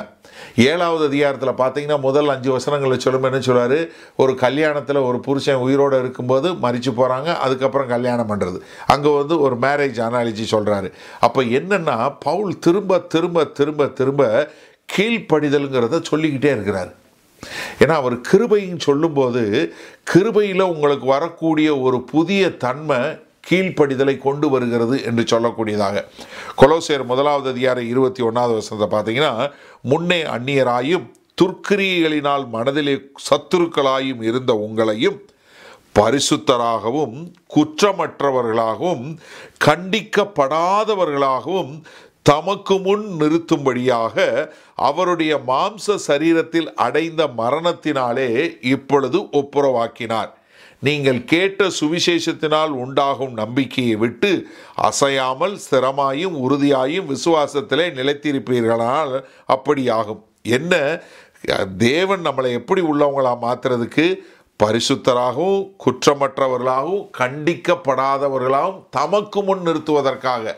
அப்போ என்ன கொண்டு வர்றாரு? இப்படிப்பட்ட ஒரு வாழ்க்கை வரும்போது கீழ்ப்படிதல் என்பது ஒரு நிச்சயம். ரட்சிக்கப்பட்ட ஒரு மனுஷனுக்கு அவன் வாழ்க்கை முழுவதும் அவனுடைய தேவனுக்கு கீழ்ப்படிதல் என்பது ஒரு நிச்சயமான காரியம். அப்போ உடனே நீங்கள் கேட்கலாம் அண்ணே கீழ்ப்படிதல் ரொம்ப முக்கியம். கீழ்ப்படிவாங்கன்றீங்க. அதுக்கு ஒரு புதிய தன்மையை போட்டிருக்காங்க. அப்போ அவங்க இப்போ பாவமே பண்ண மாட்டாங்களா? பாவம் பண்ணுவாங்க. இல்லைன்னு சொல்லலை. ஆனால் என்னென்னா அவங்க வாழ்க்கையில் பாவம் என்பது எப்பொழுதுமே இருக்காது. பாவமான வாழ்க்கை வாழ்ந்து கொண்டே இருக்க மாட்டாங்க. அது மாத்திரமல்ல பாவம் அவர்களை ஆட்கொள்ளாது. அப்படிப்பட்ட ஒரு வாழ்க்கை அவங்க வாழ்வாங்க. ஆனால் இப்போ ஒரு மனுஷன் வந்து தொடர்ந்து ஹேபிச்சுவலாக எப்போ பாரு பாவம் பண்ணிக்கிட்டு இது பண்ணிக்கிட்டு எல்லாம் பண்ணிக்கிட்டு நான் கிறிஸ்தவன் சொன்னேன்னா அவன் ரசிக்கப்படவே இல்லை. ஏன்னா சிலர் அப்படி சொல்கிறதுனால தான் இது ஒரு ரசிக்கப்பட்டவரே இப்படி பண்ணுறாரு கிடையாது. அவங்க ரட்சிக்கப்படவே இல்லை. ஏன்னா ரட்சிக்கப்பட்ட மனுஷன் அப்படி செய்யவே மாட்டான். அதைத்தான் இங்கே சொல்கிறாரு இதை நீங்கள் வந்து பார்த்தீங்கன்னா இந்த மாதிரி கேள்விகள் நிறைய வரும். ஏன்னா ஒரு ரட்சிக்கப்பட்டேன்னு சொல்கிறாங்க அவங்க நவமான பாஷை பேசுகிறாங்க ஆவியின் வரங்களை பெற்றிருக்காங்க. ஆனால் அவங்க வாழ்க்கை ரொம்ப மோசமாக இருக்குனே. உண்டு. அவங்க ரட்சிக்கப்படவே இல்லை. ஏன்னா இயேசு கிறிஸ்து நாமத்தினால பிசாசை ஓட்டுறான். இயேசு கிறிஸ்து நாமத்தினால அற்புதம் பண்ணுறான் ஏசு கிறிஸ்து நாமத்தினால பிரசங்கம் பண்ணுறான் அதுக்கு இயேசு கிறிஸ்து சம்பந்தம் கிடையாது. அதனால தான் ஆண்டவர் சொன்னல மற்ற ஏழாவது உங்களை ஒரு காலம் அறியேன். எனக்கு தெரியவே தெரியாது. இப்போ உங்கள் பேரை சொல்லி ஊரில் கடன் வாங்குறான்ல நிறைய பேர். ஃப்ராடுக்காரன் வேணால் ஃபோன் பண்ணி உங்கள் அட்ரஸ் எல்லாம் வாங்கி உடனே ஒரு கார்டு கிரெடிட் கார்டு வாங்கிடுறான் இல்லை எதாவது பண்ணிடுறான். என்ன எவ்வளோ பேர் பண்ணுறான் ஆனால் பார்த்தீங்கன்னா உங்கள் பேர். யோவான் தன் நிருபத்தில் ரொம்ப அழகாக எழுதுகிறாரு ஒன்று யோவான் முதலாவது அதிகார ஆறாவது வசனம் பாருங்களேன். நாம் அவரோடே ஐக்கியப்பட்டவர்கள் என்று சொல்லியும் இருளிலே நடக்கிறவர்களாக இருந்தால் சத்தியத்தின் நடபடி நடவாமல் பொய் சொல்லுகிறவர்களாக இருப்போம் எப்படி? இருளில் நட எல்லாம் நான் அவர் கூட இருக்கேன்னு சொல்லி இருட்டில் நடந்தா. அப்போ என்ன கீழ்ப்படியாத வாழ்க்கை வாழ்ந்தா? அது அடுத்து ரெண்டாவது அதிகாரம் வாங்க நாலாவது வசனம் பாருங்கள் ஒன்று ஒன் ரெண்டு நாள் பாருங்கள் அவரை அறிந்திருக்கிறேன் என்று சொல்லியும் அவருடைய கற்பனைகளை கை கொள்ளாதவன் பொய்யனாய் இருக்கிறான். எப்படி? அவருடைய கற்பனைகளுக்கு கீழ்ப்படிய கை கொள்ளுகிறவனை கீழ்ப்படிந்து நடக்காதவன் என்னவா இருக்கான் பொய்யனாய் இருக்கிறான். அவனுக்கு சத்தியம் இல்லை. அவனுக்குள் சத்தியம் இல்லை. மூணாவது அதிகாரம் வாங்க. ஒன்று அவன் மூணு ஒன்பது பாருங்க. தேவனால் பிறந்த எவனும் பாவம் செய்யான். ஏனெனில் அவருடைய வித்து அவனுக்குள் தரித்திருக்கிறது. அவன் தேவனால் பிறந்தபடியினால் பாவம் செய்ய மாட்டான். இதனாலே தேவனுடைய பிள்ளைகள் இன்னார் என்றும் பிசாசின் பிள்ளைகள் இன்னார் என்றும் வெளிப்படும். நீதியை செய்யாமலும் தன் சகோதரனில் அன்பு கூறாமலும் இருக்கிற எவனும் தேவனால் உண்டானவன் அல்ல. அப்போ என்ன? திரும்ப திரும்ப நீ கீழ்ப்படிய வேண்டும் என்பதை ரொம்ப தெளிவாக அப்போ பவுலாக இருக்கட்டும் யோவானாக இருக்கட்டும் பேதர் எழுதுகிறார் பேதர் தன்னு ரெண்டு பேதர் ரெண்டு பத்தொம்போது பாருங்கள் தாங்களே கேட்டுக்கு அடிமைகளாக இருந்தும் அவர்களுக்கு சுயாதீனத்தை வாக்குத்தத்தம் பண்ணுகிறார்கள். எதினால் ஒருவன் ஜெயிக்கப்பட்டிருக்கிறானோ அதற்கு அவன் அடிமைப்பட்டிருக்கிறானோ. அப்போ என்ன? நீங்கள் எதுக்கு அடிமையாக இருக்கிறீங்க அப்படிங்கிறத தெரிஞ்சுக்கணும். அதனால தான் ரோமர் ஏழாவது அதிகாரத்தை சொல்லுவார்ல நான் செய்யக்கூடாதுன்னு நினைக்கிறத செய்கிறேன் செய்யணும்னு நினைக்கிறத செய்யாமல் விட்டுறேன். ஐயோ நிர்பந்தமான மனுஷன் நான். என்னை யார் காப்பாற்றுவார் அப்படின்னு சொல்லக்கூடிய காரியத்தை சொல்கிறார் அப்போ இங்கே சொல்லும்போது இந்த சாப்டரில் எதுக்கு ஒரு மனுஷன் வந்து ஒரு ரட்சிக்கப்பட்ட ஒரு மனுஷன் தொடர்ந்து பாவத்தில் கிருபையில் கிருபையில் ரட்சிக்கப்பட்ட மனுஷன் கிருபையில் நிற்கிறவன் தொடர்ந்து பாவத்தில் இருக்க மாட்டாங்கிறதுக்கு ரெண்டு காரணம் சொல்கிறார் ஒன்று வந்து அவன் கிறிஸ்துவோடு இணைக்கப்பட்டுட்டான். ஏன்னா அவன் மறைஞ்சு உயிர் தெழுந்த போது கிறிஸ்துவோடு இணைக்கப்பட்டான். ரெண்டாவது அவனுக்கு இப்போ ஒரு புதிய முதலாளி இருக்கார். இந்த அடிமைக்கு ஒரு புதிய முதலாளி இருக்கிறாரு. அதனால் அவனால் பண்ண முடியாது. இப்போ பதினாறாவது வசனத்தில் இதை ரொம்ப ஆப்வியஸ் ட்ரூத் என்று சொல்லக்கூடிய நமக்கு எல்லாருக்கும் தெரிஞ்ச சத்தியம் அப்படின்னு சொல்லி சொல்லிட்டு பதினேழுலேருந்து இருபத்தி ரெண்டு வரைக்கும் பவுல் வந்து இதுக்கு வந்து ஒரு ஆர்கியூமெண்ட் கொடுக்குறார். எப்போவுமே அவர் கேள்வி கேட்டுட்டு அதுக்கு பதில் சொல்லும்போது அவரே வந்து ஒரு வா வாக்குவாதம் பண்ணுற மாதிரி சொல்லி அதுக்கு வந்து என்னென்ன அப்படிங்கிறத கொடுக்குறாரு. அதுக்கப்புறம் இருபத்தி மூணாவது வசனத்தில் கர்த்தத்துவம் மாதிரி ஒரு அப்சல்யூட்டாக ஒன்றை கொடுத்துறாரு. இப்போ என்னென்னா இதிலேருந்து நமக்கு வந்து ஒன்று வந்து நீங்கள் பாவத்துக்கு அடிமை இல்லை நீதிக்கு அடிமை. சரியா? இதிலேருந்து மூன்று காரியம் பார்க்க போகிறோம் இன்றைக்கி ஒரு காரியம் தான் பார்க்க போகிறோம் அடுத்த வாரம் ரெண்டு காரியம் பார்ப்போம். முதலாவது நம்மளுடைய இடம்.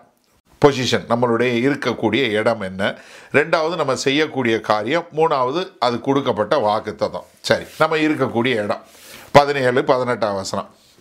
முன்னே நீங்கள் பாவத்திற்கு அடிமைகளாயிருந்தும் இப்பொழுது உங்களுக்கு ஒப்புவிக்கப்பட்ட உபதேச சட்டத்திற்கு நீங்கள் மனப்பூர்வமாய் கீழ்ப்படிந்ததினாலே தேவனுக்கு ஸ்தோத்திரம். பாவத்தினின்று நீங்கள் விடுதலையாக்கப்பட்டு நீதிக்கு அடிமைகளானீர்கள். இப்போ பதினேழாம் வசனத்துலேயும் பதினெட்டாம் வசனத்துலேயும் என்ன சொல்கிறாரு நீங்கள் முதல்ல பாவத்துக்கு அடிமையாக இருந்தீங்க இப்போ எங்கே இருக்கிறீங்க? பதினெட்டாம் வசனத்தில் நீதிக்கு அடிமையாக இருக்கிறீங்க. சரியா? இந்த கான்ட்ராஸ்ட்டை சொல்கிறார் முதலாவது தேவனுக்கு ஸ்தோத்திரம். என்ன? தேவனுக்கு ஸ்தோத்திரன்றாரு காட் பி க்ளோரிஃபைட் அப்படின்னு சொல்லும்போது முதல்ல எப்போவுமே வந்து ஆண்டவர் என்ன சொல்கிறாரு எதுக்குனாலும் ஒரு ஒரு மனுஷன் ஒரு ரட்சிக்கப்பட்ட மனுஷன் எதுக்கு நன்றி சொல்ல முடியும்னா அவனுடைய ரட்சிப்புக்கு மூல காரணம் யார்? கர்த்தர் தான். ஏன்னா ஒரு மனுஷனுடைய படிப்போ இல்லை ஒரு மனுஷனுடைய தகுதியோ இல்லை அவனுடைய அனுபவமோ இல்லை அவனுடைய பணமோ அவனுடைய பொருளாதாரமோ இல்லை அவன் பண்ண பெரிய ஒரு தர்க்கமோ இல்லை அவன் பண்ண ஒரு பெரிய ரிசர்ச்சோ இல்லை எதுவுமே அவனை கர்த்தர்கிட்ட கொண்டு வந்து கொடுக்கல கூப்பிட்டு சேர்க்கல ஏன்னா யோவான் ஆறாவது அதிகாரம் நாற்பத்தி நாலாவது வசனம் சொல்லும்போது ஆண்டவர் தெளிவாக சொல்கிறாரு என்னை அனுப்பின பிதா ஒருவனை இழுத்து கொள்ளாவிட்டால் ஒருத்தனை என்கிட்ட வரமாட்டான். ரொம்ப தெளிவாக சொல்கிறார் ஏன்னா அப்போ அவர் இழுக்காமல் ஒருத்தருமே வரவே முடியாது. அதே மாதிரி ரோமர் முதலாவது அதிகாரம் எட்டாவது வசனம் சொல்லும்போது உங்கள் விசுவாசம் உலகமெங்கும் பிரசித்தமாகிறபடியினாலே முதலாவது உங்கள் எல்லோருக்காகவும் இயேசு கிறிஸ்து மூலமாக என் தேவனை ஸ்தோத்தரிக்கிறேன். என்ன? முதல்ல நான் தேவனை ஸ்தோத்தரிக்கிறேன். காரணம் என்ன? அவர் தான் ஒரு பாவியாகிய பாதாளம் போய் கொண்டிருக்கிற மனுஷனை அவர் ஒருத்தரால் தான் ஒரு நித்திய வாழ்வை கொடுக்க முடிஞ்சுது. அதனால் தேவனுக்கு ஸ்தோத்திரம். ரெண்டாவது பாருங்கள் முன்னே பதினாலாவது பதினேழாவது வருஷம் முன்னே நீங்கள் பாவத்திற்கு அடிமைகளாக இருந்தோம். அப்போ நீங்கள் முன்னாடி என்ன இருந்தீங்க? எல்லா மனுஷனும் பாவத்துக்கு அடிமைகளாக இருந்தான். எங்கே முதல்ல ஆரம்பத்திலிருந்து நம்மளுடைய காரியங்கள் எல்லாமே என்னவாக இருந்தது? நம்ம பாவமான மனுஷனாக இருந்து பாவமாக தான் பிறந்தோம். அதனால் நம்ம என்ன பண்ணுறோம் நீங்கள் பாவமான மனுஷன். அண்ணன் எப்படின்னு உங்கள் அம்மா பாருங்கள் அவங்க அம்மாவோட அம்மா பாருங்கள் அப்படி பாருங்கள் அப்படியே போயிட்டு இருந்தீங்கன்னா போயிடுவீங்க முதலாவது பேரண்ட் ஆடம் அண்ட் ஏவாள் வரைக்கும் போய் சேர்ந்துருவீங்க. எல்லாம் வந்து கீழ்ப்படியாமல் பாவத்தில் போய் சேர்ந்துருவோம். அதனால் எந்த ஒரு மனுஷனும் அது ஆணோ பெண்ணோ இந்த பூமியில் பிறந்த எல்லாருமே பாவத்தில் தான் பிறக்கிறோம். ரோமர் மூணாவது அதிகாரம் பத்தாவது வசனத்துலேருந்து பாருங்கள் ரொம்ப தெளிவாக நம்ம ஏற்கனவே பார்த்துருக்கோம். அந்தப்படியே நீதிமான் ஒருவன் ஆகிலும் இல்லை. உணர்வுள்ளவன் இல்லை தேவனை தேடுகிறவன் இல்லை. எல்லாரும் வழி தப்பி ஏகமாய் கெட்டுப் போனார்கள். நன்மை செய்கிறவன் இல்லை ஒருவனாகிலும் இல்லை. அவர்கள் தொண்டை பிறந்த திறக்கப்பட்ட பிரேதக்குழி தங்கள் நாவுகளால் வஞ்சனை செய்கிறார்கள். அவருடைய உதடுகளின் கீழே பாம்பில் விஷம் இருக்கிறது. அவர்கள் வாய் சபிப்பினாலும் கசப்பினாலும் நிறைந்திருக்கிறது. அவர்கள் கால்கள் ரத்தம் சிந்திருக்கு தீவிரிக்கிறது. நாசமும் நிர்பந்தமும் அவர் வழிகளில் இருக்கிறது. சமாதான வழியை அவர்கள் அறியாது இருக்கிறார்கள் அவர்கள் கண்களுக்கு முன்பாக தெய்வ பயம் இல்லை என்று எழுதியிருக்க. எல்லாமே கண்ணு காலு கை மூக்கு இருதயம் வாய் எல்லாமே என்ன? மொத்தமே மனுஷன் வந்து என்ன? நீதிமானே கிடையாது. அவங்ககிட்ட எந்த ஒரு காரியம் கிடையாது. ஒருத்தனும் இல்லை அப்படின்னு சொல்லி சொல்லக்கூடியதான் அப்போ ஒரு மனுஷனை வந்து விடுதலை உள்ள மனுஷன் அப்படின்னு சொல்லி பார்க்கணுன்னா அப்படி பார்க்கவே முடியாது. ஏன்னா ரட்சிக்கப்படாத மனுஷன் எவனுமே வந்து ஒரு விடுதலையானவனே கிடையாது. ஆனால் நிறைய பேர் அவங்க சொல்லுவாங்க ஐ ஆம் ஃப்ரீ அப்படின்னு. கிடையவே கிடையாது. நீங்கள் அவங்க வந்து அந்த பாவத்தில் அடிமைத்தனத்தில் இருக்கிறாங்கங்கிறது அவங்களுக்கு தெரியாமல் இருக்கும். ஆனால் அவங்க நினைப்பாங்க நான் ஃப்ரீன்னு ஆனால் அவங்க வந்து பாவத்துக்கு அடிமைத்தனத்தில் தான் இருப்பாங்க. அப்போ இங்கே என்ன சொல்கிறாரு முன்னே நீங்கள் பாவத்திற்கு அடிமைகளாக இருந்தும் இப்பொழுது உங்களுக்கு ஒப்புவிக்க ஒப்புவிக்கப்பட்ட உபதேச சட்டத்திற்கு நீங்கள் மனப்பூர்வமாய் கீழ்ப்படிந்ததினாலே. என்ன? மனப்பூர்வமாய் கீழ்ப்படிந்ததினாலே. என்ன? வெளியரங்கமாக இல்லை. கீழ்ப்படிதல் வெளியரங்கமான கீழ்ப்படிதல் இல்லை. முதல்ல உள்ளுக்குள்ள மனப்பூர்வமாக கீழ்ப்படிந்ததுனால தான் வெளியரங்கமான கீழ்ப்படிதல் உண்டாச்சு. நீங்கள் ஒரு சில நேரத்தில் பிள்ளைகளை திருத்தும் போது பார்த்தீங்கன்னா தெரியும். உட்காருன்னு சொன்னால் உட்காருவான் ஆனால் உள்ளுக்குள்ளே நின்றுக்கிட்டு இருப்பான். எப்படி? உட்காருன்னா உட்காருவான் அவனை பார்த்தா தெரியும் உள்ளுக்குள்ளே நான் நின்றுக்கிட்டு இருக்கேன். அப்படிங்கிறத நல்லா நமக்கு கேட்கும் மைண்ட் வாய்ஸ் நல்லா கேட்கும். அப்போ என்னென்னா உள்ளுக்குள்ளே இது வந்து உள்ளுக்குள்ளே. வெளியரங்கமானதில் முதல்ல உள்ளுக்குள்ளே. ஏன்னா எப்போவுமே வந்து நீங்கள் வந்து பார்த்தீங்கன்னா நீங்கள் நிறைய பேர் நான் ரட்சிக்கப்பட்டேங்கிறதுக்கு அடையாளம் என்ன தெரியுமா சொல்லுவாங்க? நான் ஞானஸ்தானம் எடுத்தேன். அதனால் நான் ஒவ்வொரு முறையும் ஞானஸ்தானம் ஆராதனையில் இதை சொல்லிக்கிட்டே இருப்பேன். ஞானஸ்தானம் உங்களை ரட்சிக்கவில்லை. நீங்கள் ரட்சிக்கப்பட்டதுனால ஞானஸ்தானம் எடுக்கிறீங்க. சபைக்கு வர்றதுனால காணிக்க கொடுக்கறதுனால பாட்டு பாடுறதுனால மியூசிக் போடுறதுனால பிரசங்கம் பண்ணுறதுனால நான் சர்ச்சை கூட்டுறதுனால நான் சேரை போடுறதுனால டீயை போடுறதுனால எதுனாலையும் கிடையவே கிடையாது. வெளியரங்கமாக கிடையாது. உள்ளுக்குள்ளே முதல்ல மனப்பூர்வமாக என்ன அவங்க இருதயத்தில் அவங்க எங்கே மனப்பூர்வமாய் கீழ்ப்படிந்ததினாலே இந்த கிருபையை பற்றி போதிக்கிறவங்க அதிகமாக அதிகமாக எடுத்து உபயோகப்படுத்துகிற அதிகாரம் ரோமர் ஆறாவது அதிகாரம். இதில் இத்தனை கீழ்ப்படிதல் இருக்குது ஆனால் அதை பேச மாட்டாங்க. கீழ்ப்படிதல் அவ்வளோ இருக்குது நீ மனப்பூர்வமாய் கீழ்ப்படிந்ததுனாலே உங்களுக்கு ஒப்புவிக்கப்பட்ட உபதேச சட்டத்திற்கு நீங்கள் மனப்பூர்வமாய் கீழ்ப்படிந்ததினாலே மனப்பூர்வமாய் கீழ்ப்படிந்ததினாலே என்னத்துக்கு கீழ்ப்படிந்தீங்க? உங்களுக்கு ஒப்புவிக்கப்பட்ட உபதேச சட்டத்திற்கு. உபதேச சட்டத்திற்கு. ஏன்னா உங்களுக்கு கர்த்தராகி இயேசு கிறிஸ்துவ குறித்து நீங்கள் கேள்விப்பட்டு அந்த வார்த்தைக்கு கீழ்ப்படியக்கூடிய மக்களாக இந்த உபதேச சட்டத்திற்கு நீங்கள் கீழ்ப்படிந்தவர்கள் என்று சொல்லக்கூடியதா? இது சொல்கிறதுக்கு என்ன அந்த கிரேக்க மொழி பதம் என்னென்னா டூபாஸ் என்று சொல்லக்கூடிய கிரேக்க மொழி பதம். நம்ம நிறைய கிரேக்க மொழி கற்றுக்கிட்டோம் என்ன? நிறைய வார்த்தைகள். இப்போ சர்வஸ்தானம் நம்ம சர்ச்சில் டூலோஸு ஹுப்பரேட்டஸ் நம்ம ந நடைமுறை வாழ்க்கையிலே நம்ம உபயோகப்பட்டு கற்றுக்கிட்டோம் கர்த்தருக்கு ஸ்தோத்திரம். இந்த தூப்போஸ் அப்படின்னு சொல்லக்கூடிய பதம் வந்து ரொம்ப ஒரு முக்கியமான பதம். இது புதிய ஏற்பாட்டில் ஏறக்குறைய ஒரு பதினாறு முறை இருக்குது இந்த இதுக்கு என்னென்னா மோல்டு அதாவது ஒரு கட் ஒரு அலுமினியத்திலேயோ இல்லை மெட்டல்லையோ இல்லை ஒரு கட்டையிலையோ செய்யக்கூடிய ஒரு மோல்டு இந்த மோல்டு என்ன பண்ணுதுன்னா நீங்கள் அதுக்குள்ளே எண்ணத்தை ஊற்றுறீங்களோ அதனுடைய அளவு வந்துடும் இப்போ நீங்கள் வந்து தண்ணியை ஊற்றுனீங்கன்னா அந்த தண்ணி அளவாக மாறிடும் இல்லை நீங்கள் எதை போடுறீங்களோ அதுக்கேற்ற மாதிரி மாறக்கூடியது தான் மோல்டு சரியா எம்ஓயூஎல்டி இந்த மோல்டு தான் வந்து அந்த அதனுடைய இது. நீங்கள் இது இப்போ திமத்தை எழுதும்போது ரெண்டு திமத்தை ஒன்று பதிமூணில் என்ன எழுதுறாரு? நீ கிறிஸ்து இயேசுவை பற்றும் விசுவாசத்தோடும் அன்போடும் என்னிடத்தில் கேட்டிருக்கிற ஆரோக்கியமான வசனங்களின் சட்டத்தை கை கொண்டிரு. அந்த அதே வார்த்தை தான். சரியா? இப்போ என்னென்னா இந்த இந்த ஆரோக்கியமான சட்டம் இந்த மோல்டுன்றது என்ன சொல்கிறாரு இந்த ஆரோக்கியமான சட்டத்துக்குள்ளே நீ உனக்கு உள்ள ஊற்றுனா என்ன வருதோ?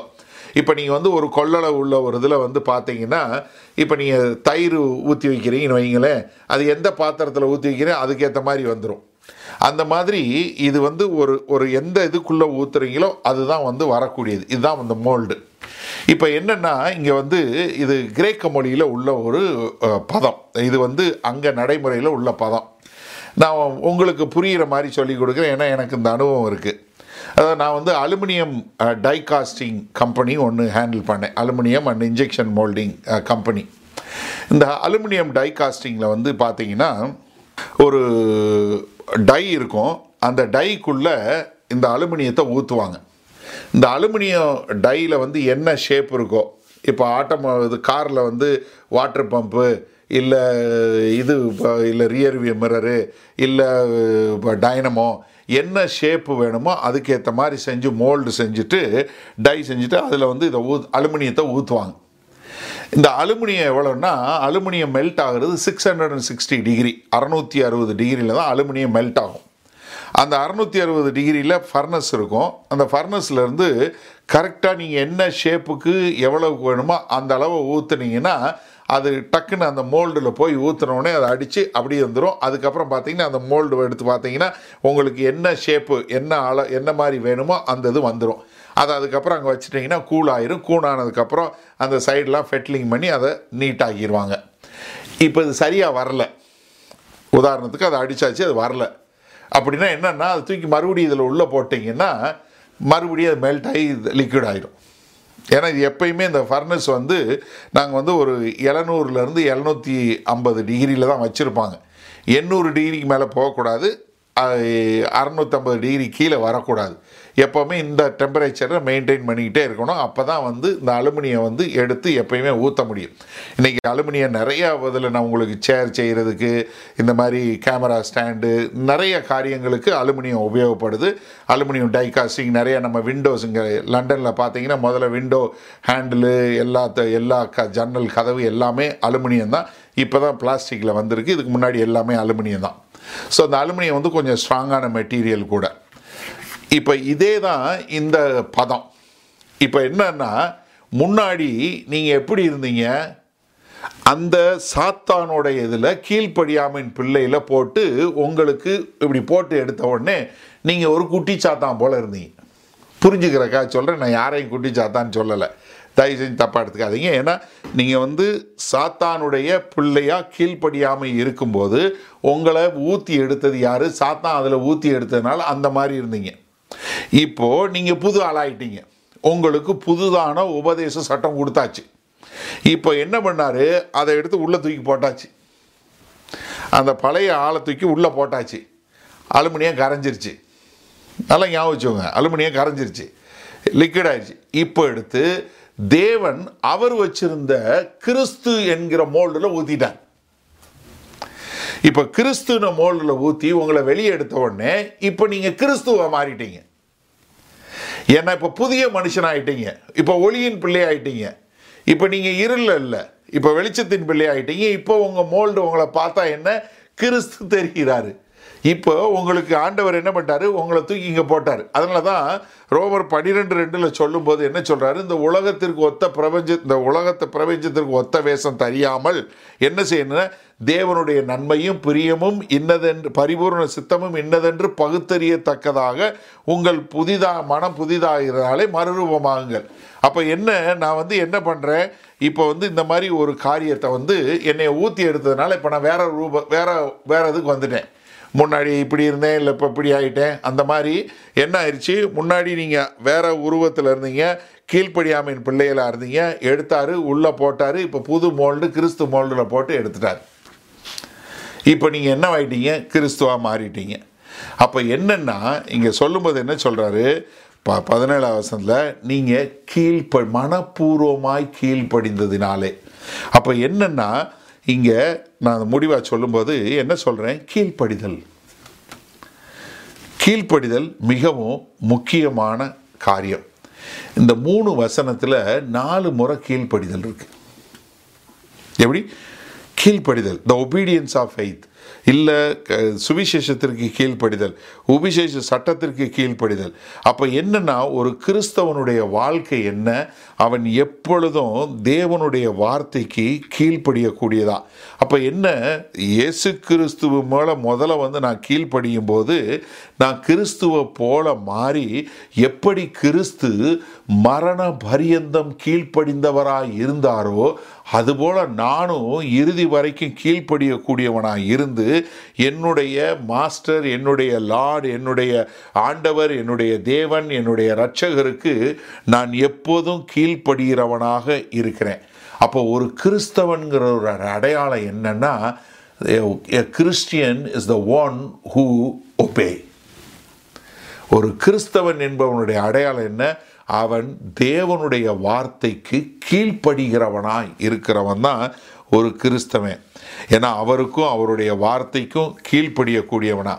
தீத்து கழுதும தீத்து இரண்டாவது அதிகாரம் பதினொன்னுலேருந்து பதினாலு வரைக்கும் என்ன சொல்ற பாருங்க. ஏனெனில் எல்லா மனுஷருக்கும் ரட்சிப்பை அளிக்கத்தக்க தேவ கிருபையானது பிரசன்னமாகி நாம் அவபக்தியும் லௌகிய இச்சைகளையும் வெறுத்து தெளிந்த புத்தியும் நீதியும் தேவபக்தியும் உள்ளவர்களாய் இவ்வுலகத்திலே ஜீவனம் பண்ணி நாம் நம்பி இருக்கிற ஆனந்த பாக்கியத்துக்கும் மகா தேவனும் நமது இரட்சகருமாகிய இயேசு கிறிஸ்துவனுடைய மகிமையை மகிமையின் பிரசன்னமாகுதலுக்கும் எதிர்பார்த்திருக்கும்படி நமக்கு போதிக்கிறது.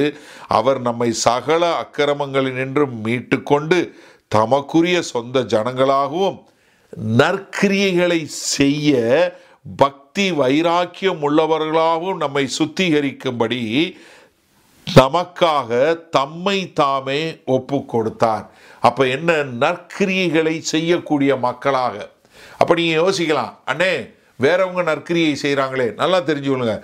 ரட்சிக்கப்படாத மனுஷன் எந்த கிரியை செய்தாலும் அது நற்கிரியை அல்ல. என்ன காரணம்? ரட்சிக்கப்படாத மனுகிறன் செய்கிற கிரியை அவனுக்கு மகிமையை கொண்டு போய் சேர்க்குது அது தேவனுக்கு பிரியமானது அல்ல. அப்போ ஒரு ரட்சிக்கப்பட்டவன் தான் நற்கிரியை செய்ய முடியும் அப்போ தான் தேவனுக்கு மகிமை உண்டாகும். பேதர் இதை குறித்து எழுதும்போது ஒன்று பேதர் முதலாவது அதிகாரம் இருபத்தி ரெண்டு இருபத்தி மூணில் பாருங்கள் ஆகையால் நீங்கள் மாயமற்ற சகோதர சிநேகிதம் உள்ளவர்களாகும்படி ஆவியினாலே சத்தியத்திற்கு கீழ்ப்படிந்து எது?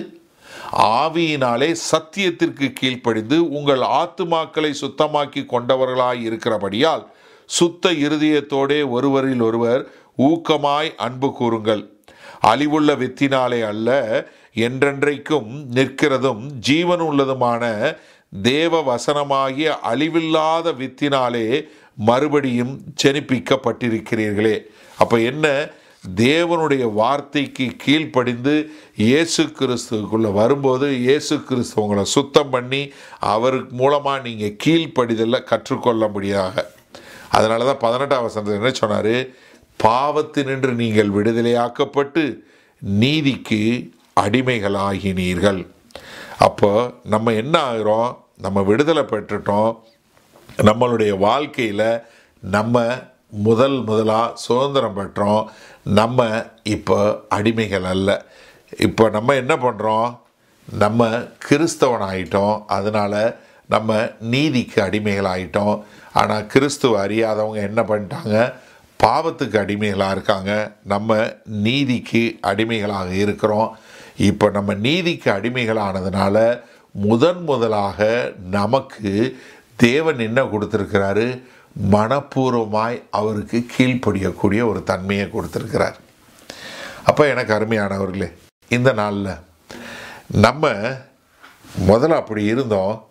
ஆண்டவர் நம்மளை ஒரு புது மனுஷனாக ஒரு புது மோல்டில் போட்டு இந்த பாரு கிறிஸ்து அப்படின்னு சொல்லக்கூடியதாக நம்மளை அவருடைய புகழ்ச்சிக்காக அவருடைய மகிமைக்காக நாம் அவருக்கு நற்கிரியை செய்கிறவங்களா அவருடைய நாம மகிமைக்காய் வாழக்கூடிய மக்களாக நம்மளை புதிதாக மாற்றிட்டார் அதனால தான் அந்த மோல்டில் கிறிஸ்துன்னு பேர் இருக்கிறதுனால தான் நம்மளை பார்க்குறவங்க கிறிஸ்துவை பார்க்குறாங்க. அப்போ நீங்கள் அடுத்த முறை கண்ணாடியில் பார்க்கும்போது ஆண்டவரே மோல்டில் ஊற்றி எடுத்துட்டீங்க. இந்த மோல்டில் கிறிஸ்துன்னு இருக்குது நான் கிறிஸ்தவன்.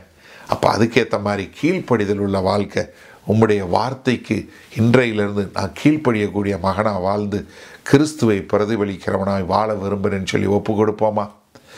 உன்னதத்திலே வாசமாய் இருக்கிற எங்கள் அன்பின் தகப்பனே இதோ எங்களை தெரிந்தெடுத்து ஆண்டவரே எங்களை உம்முடைய மகனாய் மகளாய் இந்த பூமியில் வைத்திருக்கிறீங்க. நாங்கள் பாவத்துக்கு அடிமைகளாக இருந்தோம். எங்களை மீட்டெடுத்து இதோ உபதேச சட்டம் என்று சொல்லக்கூடிய அந்த புதிய மோல்டில் போட்டு அதில் எங்களை உருவாக்கி எங்களை ஒரு புது மனுஷனாக மனுஷியாக உம்முடைய பிள்ளையாய் இந்த பூமியில் கிறிஸ்துவனாய் எங்களை வச்சிருக்கிறீங்க. அந்த கிறிஸ்தவன் உள்ளத்தில் உம்முடைய வார்த்தைக்கு மனப்பூர்வமாய் கீழ்ப்படியக்கூடியவன். நாங்களும் எங்கள் உள்ளங்களில் மனப்பூர்வமாய் உம்முடைய வார்த்தைக்கு கீழ்ப்படிந்து உமக்கு பிரியமுள்ள பிள்ளைகளாய் வாழ எங்களை ஒப்புக் கொடுக்கிறோம் தேவ ஆவியானவர் தாமே எங்களுக்கு ஒத்தாசை செய்ய வேண்டுமாய் வேண்டுகிறோம். இயேசு கிறிஸ்துவின் மூலம் ஜெபிக்கிறோம். ஜீவனுள்ள வல்ல பிதாவே ஆமேன். ஆமேன்.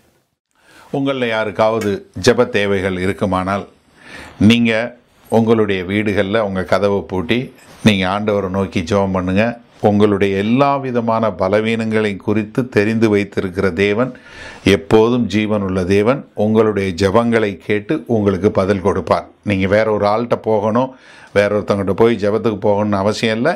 நீங்கள் ஜெபம் பண்ண ஆண்டவராகி இயேசு கிறிஸ்துவை ஏற்றுக்கொண்ட எல்லாரும் பிதாவாகிய தேவன்ட்ட ஜெபம் பண்ணால் அந்த ஜெபத்தை கேட்டு பதில் கொடுக்கக்கூடிய அன்புள்ள பரமபிதா தான் நமக்கு இருக்கிறாரு. அதனால் தைரியமாக நீங்கள் ஜெபம் பண்ணுங்கள் அதே சமயத்தில் இன்னொரு காரியமும் நாங்கள் சொல்கிறோம் எங்களுக்காய் ஜெபம் பண்ணுங்கள் ஏன்னா வேத வசனத்தில் அதான் சொல்லியிருக்கு. நீங்கள் எந்த ஊழியக்காரரையும் ஜெபம் பண்ண போங்கன்னு சொல்லலை. ஆனால் ஊழியக்காரருக்காக ஜெபம் பண்ண சொல்லியிருக்கு. நாங்கள் தைரியமாக தேவனுடைய வார்த்தை இன்னும் அதிகமாய் பிரசங்கிக்க எங்களுக்காய் நீங்கள் ஜெபிக்கும்படி கேண்டிக் கொள்கிறேன் ஆமேன்.